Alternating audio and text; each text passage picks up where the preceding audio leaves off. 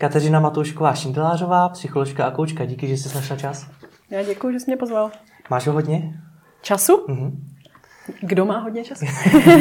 Já se na to ptám, protože mi přijde minimálně podle internetu, že dneska je koučů strašně moc. Jo, myslíš, že si mám dost klientů? Hmm. No, koučování je tvrdý chleba. V čem je tvrdý? Protože je koučů hodně a tudíž jakoby se rozkládá to malé množství hmm. klientů, který vyhledávají koučování mezi hodně lidí. Čím to je, že je vás tolik? Bych řekla, že je to hrozně atraktivní povolání. Hmm. Je to taková jako práce, která často lidi baví, protože dává smysl. Protože přispívá k rozvoji druhých. Hmm. Je taková, jako člověk za sebou vidí výsledky. Hmm. A je to práce s lidma. Ty máš studovanou psychologii, ale jsou do toho koučování nízký vstupní bariéry? Může koučem stát kdokoliv? No tak koučem se může stát kdokoliv už proto, že to nemá žádnou regulaci. To znamená, hmm. když o sobě kdokoliv řekne, že je kouč, tak, tak je prostě kouč. Takže to je ta základní nulová bariéra. Potom ty bariéry nejsou tak úplně nulový, protože výcvik v koučování většinou je dost drahej. Uhum. Ale jinak trvá relativně krátko, nějaký základní výcvik trvá třeba deset dní, který se v průběhu roku dělají. Takže na to, abych se mohl stát koučem, potřebuji nějaký výcvik? Uh, pokud jakoby to bereš, uh, jak bych to řekla, profesionálně, že teda když chci být koučem, potřebuju to umět dělat, potom ano. Uhum, uhum. Vysvětli mi jednu věc. Já potkávám poměrně hodně lidí, kteří mají tah na branku. Chtějí změnit svět nebo stát se špičkou v nějakém oboru, vybudovat velkou firmu. A pak potkávám přesný opak. Lidi, kteří ten tah na branku vůbec nemají. Čím to podle tebe je? Eh, taky nějakým založením, že jo? Jsou, jako každý se narodíme s nějakou výbavou a jsou lidi, kteří jsou daleko aktivnější než jiný, hmm. ať už fyzicky, mentálně. A neviděla bych v tom problém. Jo? Nemusí každý mít ten tah na bránu. Otázka je, jestli by ho chtěl mít a nemá. Ale pokud ho jako nemá a nechce mít, je v tom spokojený a žije ten svůj život tak, jak si ho představuje, tak je to úplně v pořádku. Hmm. A co to znamená teda? Nebo v čem jsou ti, co ten tah na branku mají, jiní od těch, co ho nemají? Co jim chybí? Eh, možná nějaký cíle, hmm. nějaký vize, nějakou představu toho, co by chtěli, nějaký nadšení, nějaká vášeň pro něco. Hmm. Mají nízký sebevědomí? Ty, kteří nemají tah na bránu, no tak to může být ten jeden z těch faktorů, proč jakoby ten tah na bránu se třeba nějak zablokuje u lidí samozřejmě. A jak moc sebevědomí souvisí s tím, jestli budu v kariérním životě úspěšný nebo ne?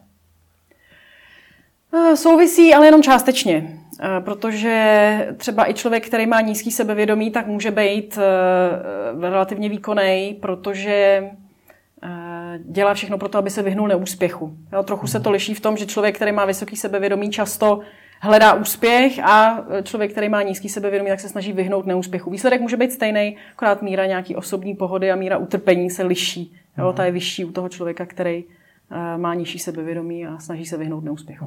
Jak to v praxi vypadá, když má někdo nízký sebevědomí?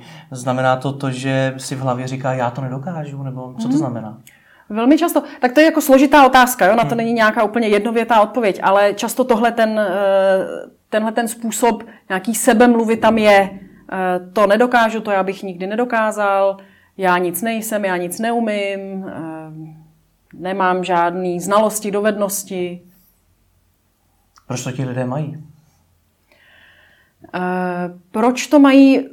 Jako tenhle, zrovna tenhle ten způsob sebemluvit, ten je naučený. Hmm. To je jako zjevný, zřejmý, že to je prostě, to jsme se naučili, ať už nějak od svých, dejme tomu, rodičů, nebo to může být i způsob jakoby sebeobrany.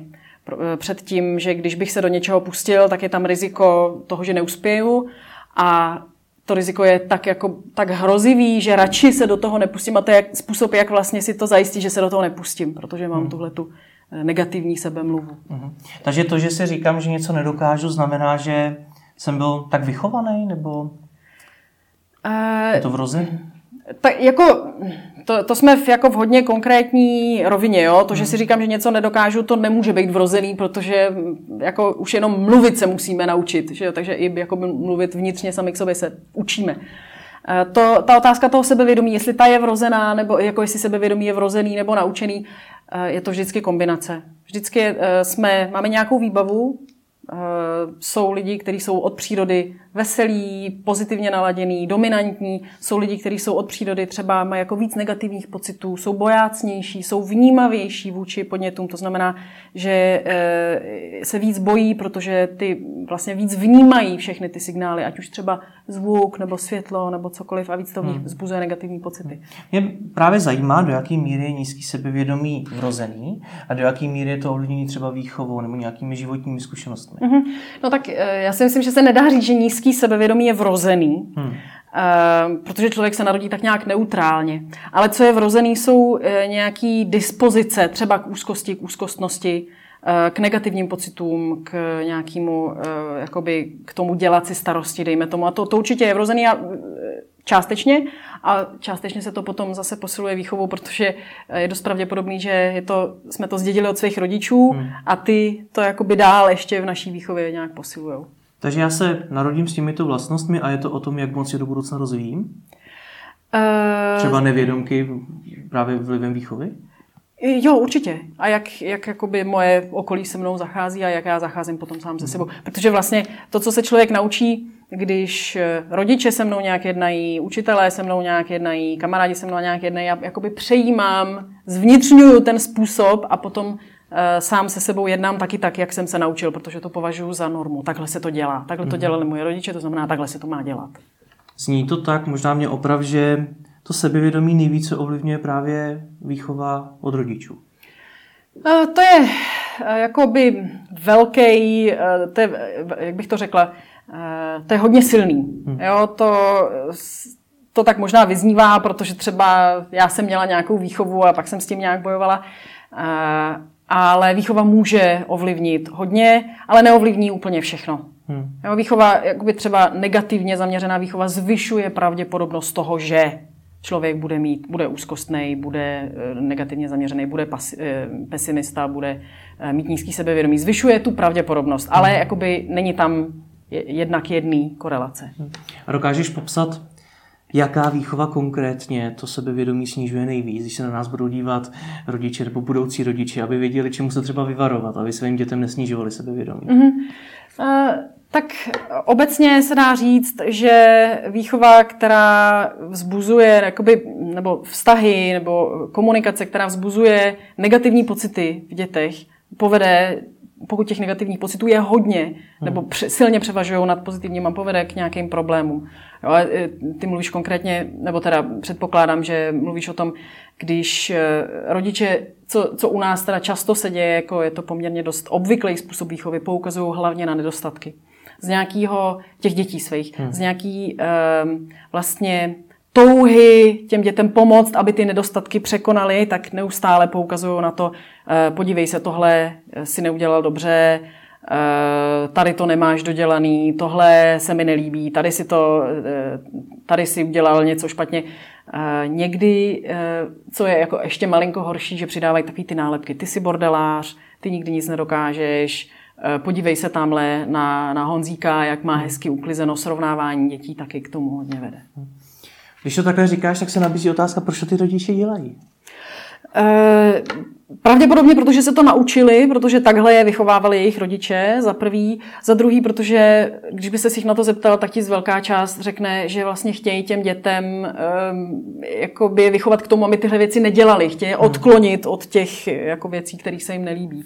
Ale neuvědomují si, že vlastně, co se ty děti od nich učí, je, že se učí dívat se jenom na to, co neumí. Jenom na to, co nedělají dobře, v čem nejsou dobrý, v čem jsou horší než ostatní. Takže by naopak měli poukazovat na ty dobré věci? E, jasně, otázka je jak, jako chválení, jak hmm. děti chválit, to je vlastně dost sporný, a, ale rozhodně mm, se jako zaměřovat na to, v čem to dítě třeba se posouvá dopředu, jo, v čem se učí, co, co mi jako rodiči dělá radost. Hmm. Přijde mi z toho, jak to říkáš, že něco podobného může dělat i školství. Určitě. Um, já si myslím, že uh, často je to tak, že když dítě má jako nějaký způsob výchovy, tak nevědomky vlastně vytváří takovej, uh, takovej, takovou situaci, že ten učitel pokračuje v tom způsobu výchovy těch rodičů. Mm-hmm. Jo, že vlastně to dítě nějak k tomu toho dospělého vyzývá. To znamená, že ty děti, podle mě, který, který jakoby jsou sebevědomí, tak ty učitelé jim jako budou spíš se zaměřovat na to, co je u nich dobrý. To trošku jako vařím z vody, to jako nemám žádný výzkum zatím. Ale tam, kde ty děti jsou jakoby slabší, nesebevědomí, tak je dost možný, že ty, ty učitelé budou v tom ještě pokračovat. A co je taky důležitý, je vztah s vrstevníkama. Jo? Nejsou učitelé ty jediný ve škole, který nějak ty děti ovlivňujou. Jo? Ovlivňujou nás i vztahy s, s našima spolužákama, s vrstevníkama. Takže by nás spolužáci měli chválit? Ne, ne, to vůbec ne. Tam to se nedá nějak ovlivnit. Jo? Ale jako, to, jak já dobře umím vycházet se svýma spolužákama, má vliv na to, jak vlastně na moje sebevědomí, jestli se mi bude posilovat tím, že ty vztahy jsou dobrý, anebo naopak jako ubývat tím, že ty vztahy se mi s nima nedaří. Podporuje to škola hodně? Právě to je ten přístup poukazování na spíš ty negativní věci, než na ty pozitivní? Uh, no já bych nerada dostala vynadáno od někoho, protože jsem žádnej, jako ve školách se nepohybuju. Uh, myslím si, že to bude stejný jako u rodičů. Jo? Hmm. Že to, to, ten poměr bývá z, je, je zhruba tak půl na půl. Jo? Že polovina rodičů, podle nějakých výzkumů, ty děti vychovávají spíš pozitivně, s nějakýma jakoby pozitivníma emocema, a polovina spíš negativně. A já si myslím, že, že, rodič, že učitel bude stejný učitel, jako je rodič. Jo? Jestli mi rozumíš. Mm-hmm. Rozumím tomu. Nicméně i přesto mě zajímá, když se tohle to ví, co všechno vlastně ovlivňuje to sebevědomí lidí, tak proč to takhle je? Proč to není osmdesát na dvacet? No to zvyk je železná košile. Je to hrozně těžké a to ti řekne každý, kdo má dítě. Tohle jsem tak hrozně neměl rád a teď se slyším, jak to dělám svým vlastním dětem. No, to, hmm. to, to je tak silný vzor ve výchově, protože uh, nemáme jiný vzor, jak vychovávat děti, než svoje rodiče. Hmm. Od těch se to učíme. Jak vážný následky to potom na ty děti má? Zajímá mě, jestli se to třeba dá do budoucna změnit. Samozřejmě, že se to dá do budoucna změnit, ale není to úplně zadarmo. Nezmění se to samo. Takže pokud mám dneska nízký sebevědomí, tak to nějakým způsobem změnit můžu. Můžu to změnit, jednoznačně. Zase jsou lidi, který, kterým to měnění půjde líp, a jsou lidi, kterým to půjde hůř, ne protože by málo chtěli, ale protože třeba ta jejich emoční výbava vlastně jim to komplikuje. Jo? Člověk, který má hodně silné pocity, emoce, rychlé emoce, impulzivní, jo? tak hmm. bude mít víc práce s tím, to nějakým způsobem změnit, to své prožívání. Přiznám se, že když si představím člověka, který bude mít opravdu hodně nízký sebevědomí a tohle to o tebe uslyší, tak si řekne, jo, tak to já jsem stoprocentně ten horší případ. Ten extrémní, já to změnit nedokážu. Jo, já jsem taky tenhle ten případ. Taky? Taky, jednoznačně.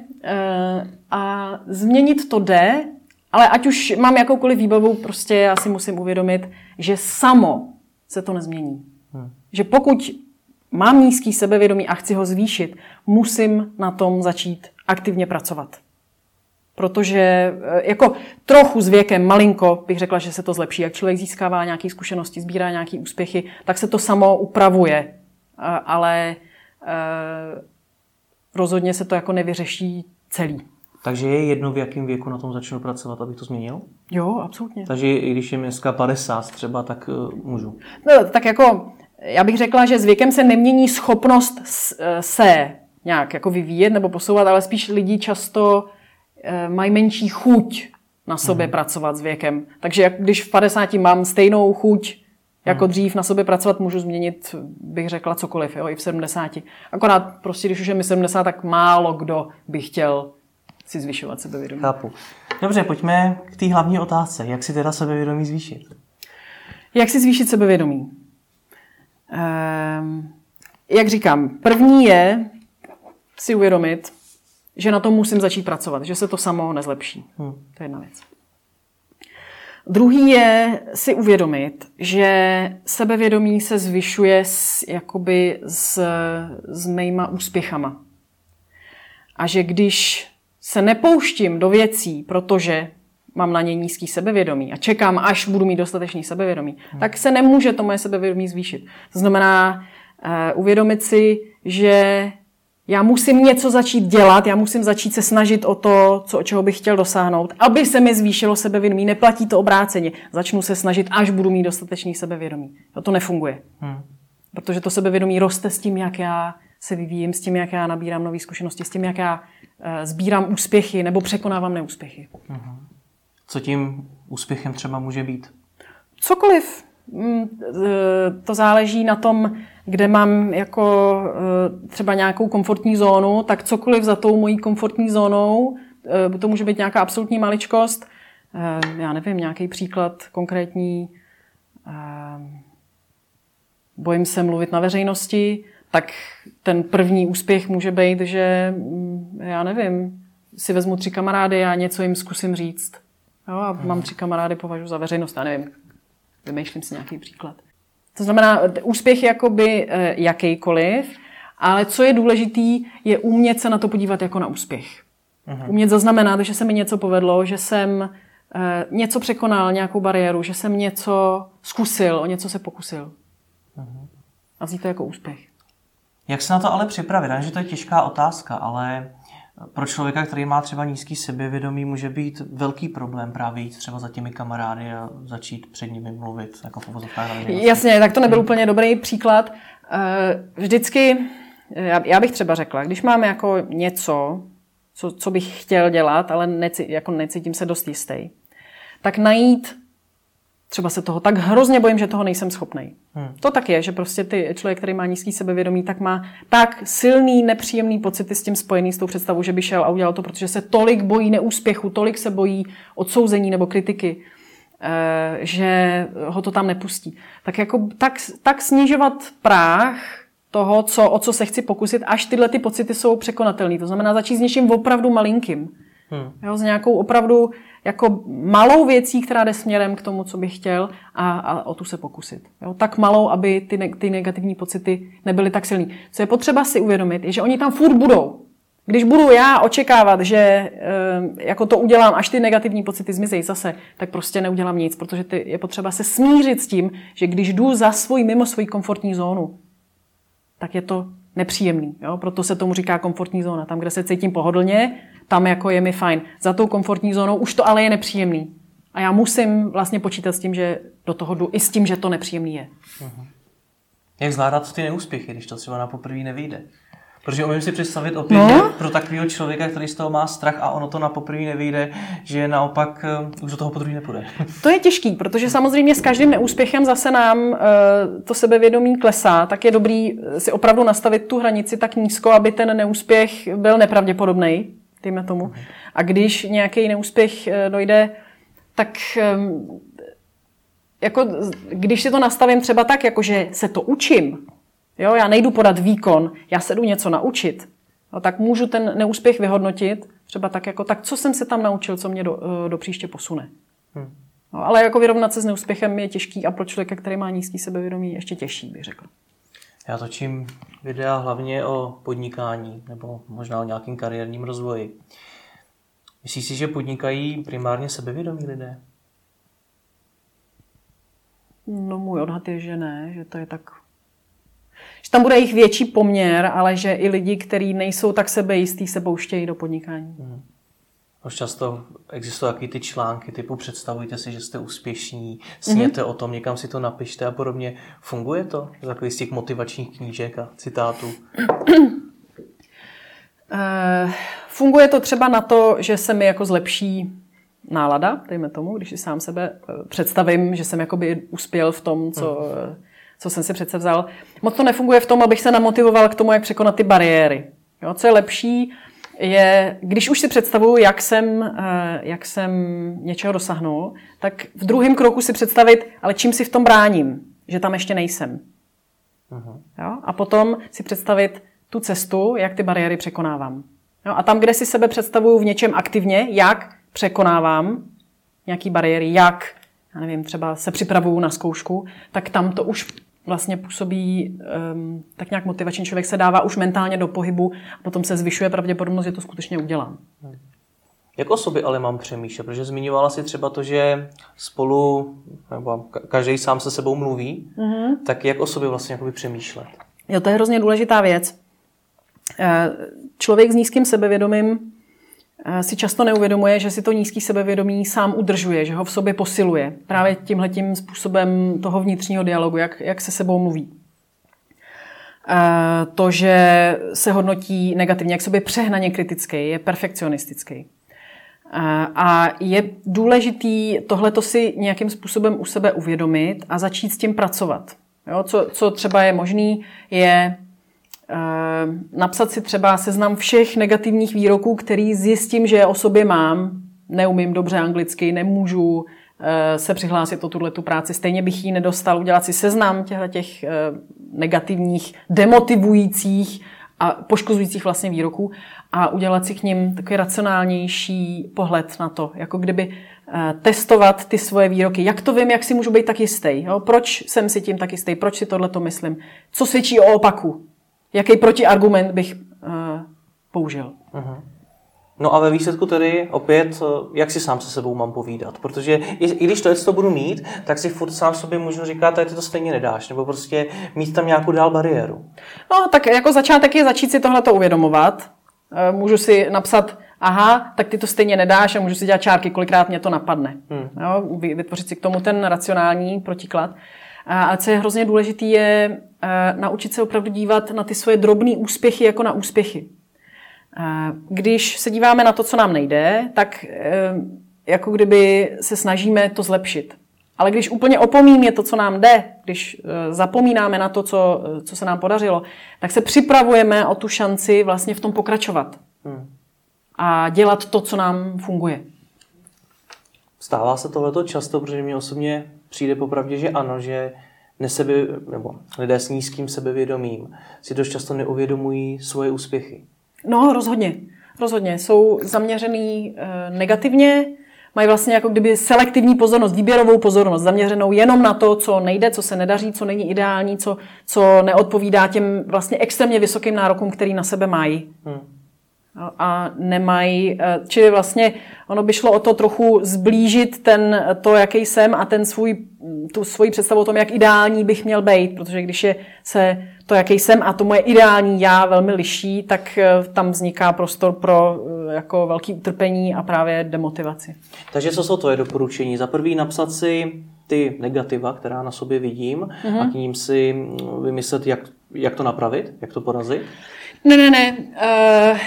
Spíš si uh, napsat to, jak se sebou mluvím. Mm-hmm. Já, jako dělat si seznam negativ, to si myslím, že by člověka dál neposunul. Naopak bych si udělala spíš seznam silných stránek. Mm. Co mi jde, co, v čem jsem dobrý, uh, v čem všem jsem v životě uspěl a pokud mi to nejde, pokud je to pro mě těžký, tak zkusit si představit třeba, co by o mě řekl ten, kdo mě má opravdu rád, jaký úspěchy, co on by u mě viděl jako dobrý stránky, co on by viděl jako moje úspěchy. Mm. Nebo když ani tohle nejde, tak jako kdybych teda přivřel oči, tak co bych ještě mohl považovat za úspěch. Jo, spíš než teda seznam nějakých svých negativních nedostatků, dejme tomu. A potom se naučit si všímat, jak, jak se sebou mluvím a tam si můžu dělat seznam těch svých negativních výroků o sobě, který ale nejsou založený na pravdě. Jo, když si někdo říká, to nedám, jak to může vědět, když se o to nikdy nepokusil. No, takže když zjistím, že si říkám, to nedám, tak ten protiargument proti tomu by bylo, no ale to, te, to vlastně nevím, protože jsem se o to nepokusil. Musím zkusit, abych to viděl, jestli to dám nebo nedám. A co s tím potom? Mám tohleto teda napsané ve Wordu někde v počítači uložený. Co s tím dál? E, pořád se vracet k tomu, jakoby uvědomovat si, uvědomit si, co si myslím, co to se mnou dělá emočně. Hmm. Jo? Co, co se stane z mojí chutí se o něco pokusit. A e, když si k tomu vytvořím tu e, racionálnější protiváhu, tak jako kdyby na to, to nějak si vlastně, tohle, ty negativní myšlenky ty v nás vnikají nějak automaticky. Jo? Mám, máme negativní pocit, z toho negativního pocitu se zrodí negativní myšlenka, která posílí ten negativní pocit. No, to se děje nějak automaticky. A my tenhle ten kruh musíme vlastně rozseknout a začít do něj vkládat ty pozitivní vstupy, který v nás vytvoří pozitivnější pocity a potom časem ty pozitivní myšlenky začnou k tomu e, jakoby téct sami. V ideálním případě. U mě to se to teda tak neděje. Musím na tom aktivně pracovat. Ale vlastně jako kdyby aktivně a cíleně měnit ten svůj vnitřní jazyk, jakým se sebou sám mluvím. To znamená myslet na to, a když zaznamenám, že tohle, tak si řeknu ne, ne. Jo? Tohle je ten racionální pohled. Hmm. To znamená, když neskusím, tak to nezjistím třeba například, když použiju ten příklad. My jsme zmínili výchovu, rodiče, učitele, kamarády. Jak teda jsou důležité v životě nějaké vzory? Ještě než odpovím na tvoji otázku se vzorama, tak co je důležité si uvědomit taky, že to lidi, kteří jsou kolem nás a jak s náma dneska jednají bez hledu na to, jak, jak, co jsme zažívali, když jsme byli děti, tak taky má velký vliv na sebevědomí. To znamená, člověku, který má nízký sebevědomí, bych doporučila vyhledávat ty lidi, kteří s ním zacházejí dobře a kteří ho podporujou, spíš než lidi, kteří ho sráží. Chápu, platí takový to, že jsme průměrem pěti nejbližších osob v našem okolí? V podstatě tak. Mm-hmm. V podstatě tak, no. Takže vyhledávat teda lidi, kteří jsou co? A teďko no, pozitivnější, nebo jsou blíž tomu, jaký bychom jednou chtěli být my, nebo... Ne, v tomhletom smyslu lidi, kteří nás podporujou. Mm. Který nám sebevědomí spíš dodávají, než že by nám ho sráželi. Mm. A když se tady zaměříme na ty vzory, je dobrý mít v životě někoho, ke komu budeme vzhlížet a toho považovat za svůj vzor? Nebo to jsou právě ti lidé? Uh, já na tohle to nemám jasnou odpověď. Já si myslím, že jsou lidi, kterým to dobře funguje, že si vezmou někoho, kdo je dobrý v tom, co dělá a učí se od něj. Ale člověk s nízkým sebevědomím, tam má velký riziko v tom, že se bude s ním negativně porovnávat. Že jako si právě řekne, no tak jako tohle já bych nikdy nedal. Jo, takže když už jako si beru někoho za vzor, tak si musím dát pozor na to, aby to bylo, tak co bych se od tohohle člověka chtěl naučit. Takže to nemá být nějaká mezinárodní hvězda nebo prostě extrémně úspěšný světový biznismen, když jsme na webu podnikání, ale má to být někdo, kdo je nám blíž? Nemám, nemám úplně jako jasný názor na tohle. Spíš jenom bych upozornila na to, že když si vyberu někoho, tak ten vzor by mi měl pomáhat. Měl by mě jakoby tlačit dopředu a neměl bych ho používat k tomu, abych sám sebe jako znehodnotil tím, že nejsem tak dobrý jako on. Ještě jedno slovo, a to je slovo mentor. Mm-hmm. E, docela často mi to chodí i do e-mailů, kdy se diváci ptají, jestli by měli mít nějakého mentora. Měli by? Tak to určitě pomáhá. Jakákoliv podpora, cokoliv, co jsem schopnej si zajistit jako ze svého okolí, tak, e, tak je užitečný. No, ne, nedá se říct, že by někdo měl nebo neměl mít mentora, ale pokud má příležitost učit se od někoho zkušenějšího, kdo je ochotný mu ty zkušenosti předávat a jemu to pomáhá, tak jako samozřejmě všema deseti. Jak podle tebe obecně ovlivňuje naše sebevědomí to, že žijeme v době, kdy vidíme dnes a denně úspěšný sportovce, úspěšný biznismeny, modelky, cokoliv.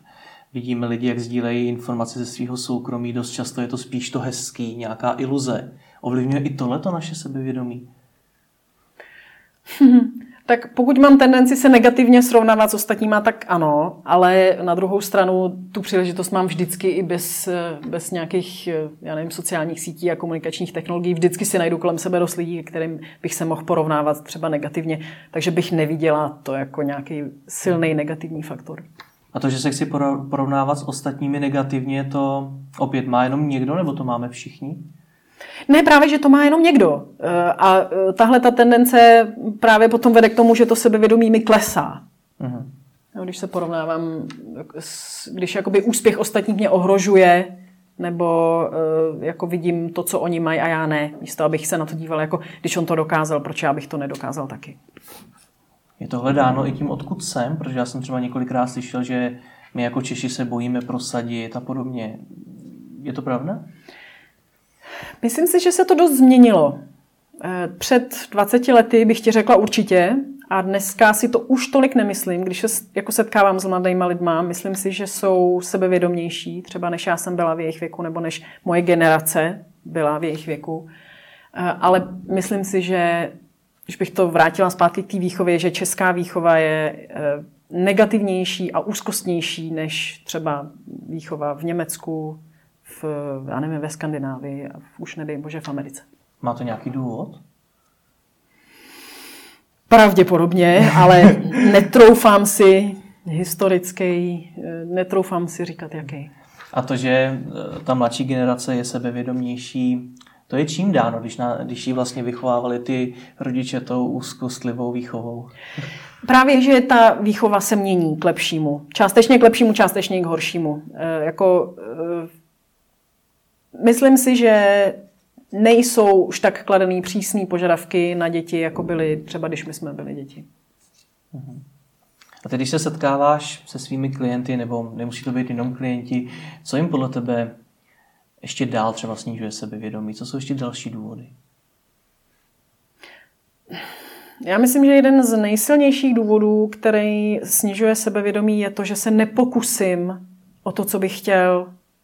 Že se jako nepustím do těch věcí, do, do těch svých záměrů, který mám. A co, co jim třeba doporučuješ v takovou chvíli? Protože to může být docela složitý se do toho pustit. No, hledáme způsoby. Hledáme způsoby, jednak samozřejmě vytváříme vizi, proč to vlastně chci, co bych z toho měl, když bych to získal, proč je to pro mě tak důležitý, proč jsem to už dávno nezahodil, když jsem se do toho tak dlouho nepustil, proč jsem to nepustil v hlavě. E, jaký by to bylo, kdybych toho dosáhnul a potom právě, e, jaký jsou ty cesty k tomu, jak překonat ty bariéry. A ty můžou být různý, můžou, můžou být čistě jenom tím, že se sníží, e, jakoby, že se zmenší ten první krok, že si ten člověk uvědomí, jak malej ten první krok vlastně může být, který ho k tomu posune, až po nějaký psychologické postupy, jako jaký podporující prostě tvrzení si můžu dát na mobil, aby se mi to připomínalo a jak já můžu vlastně e, tu bariéru překonávat.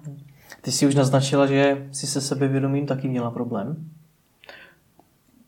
Já bojuju s tím do dneška. Jak s tím bojuješ? Nebo co ti pomohlo to aspoň trošku překonat? Práce na sobě určitě, ale hlavně, co si myslím, že mi nejvíc pomáhá, je právě to, že mám nějaký cíl, že mám práci, která mě baví, která mi přijde smysluplná a abych tu práci mohla dělat, musím vlastně jako něco na trhu prokázat, musím nějaký věci dělat, který, kterých se třeba bojím, musím tady s tebou vést rozhovor, nebo musím někde dělat nějaký přednášky. To jsou věci, kterých se bojím, ale protože je to vlastně součást mojí práce, kterou mám ráda, tak hledám způsoby, jak to překonat. Jo? A když říkáš mít nějaký cíl, jak by ten cíl měl vypadat?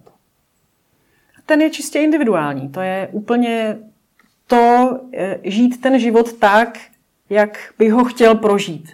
Jo, položit, začít si klást ty otázky. Jaký život bych chtěl prožít? Co by mě mělo být? Hmm. Co by mělo být jeho součástí? Co by tam nemělo chybět, abych, až se budu v šedesáti, v osmdesáti dívat zpátky, abych měl pocit, že ten život měl pro mě smysl. Hmm. Dobře, zmínili jsme toho poměrně hodně.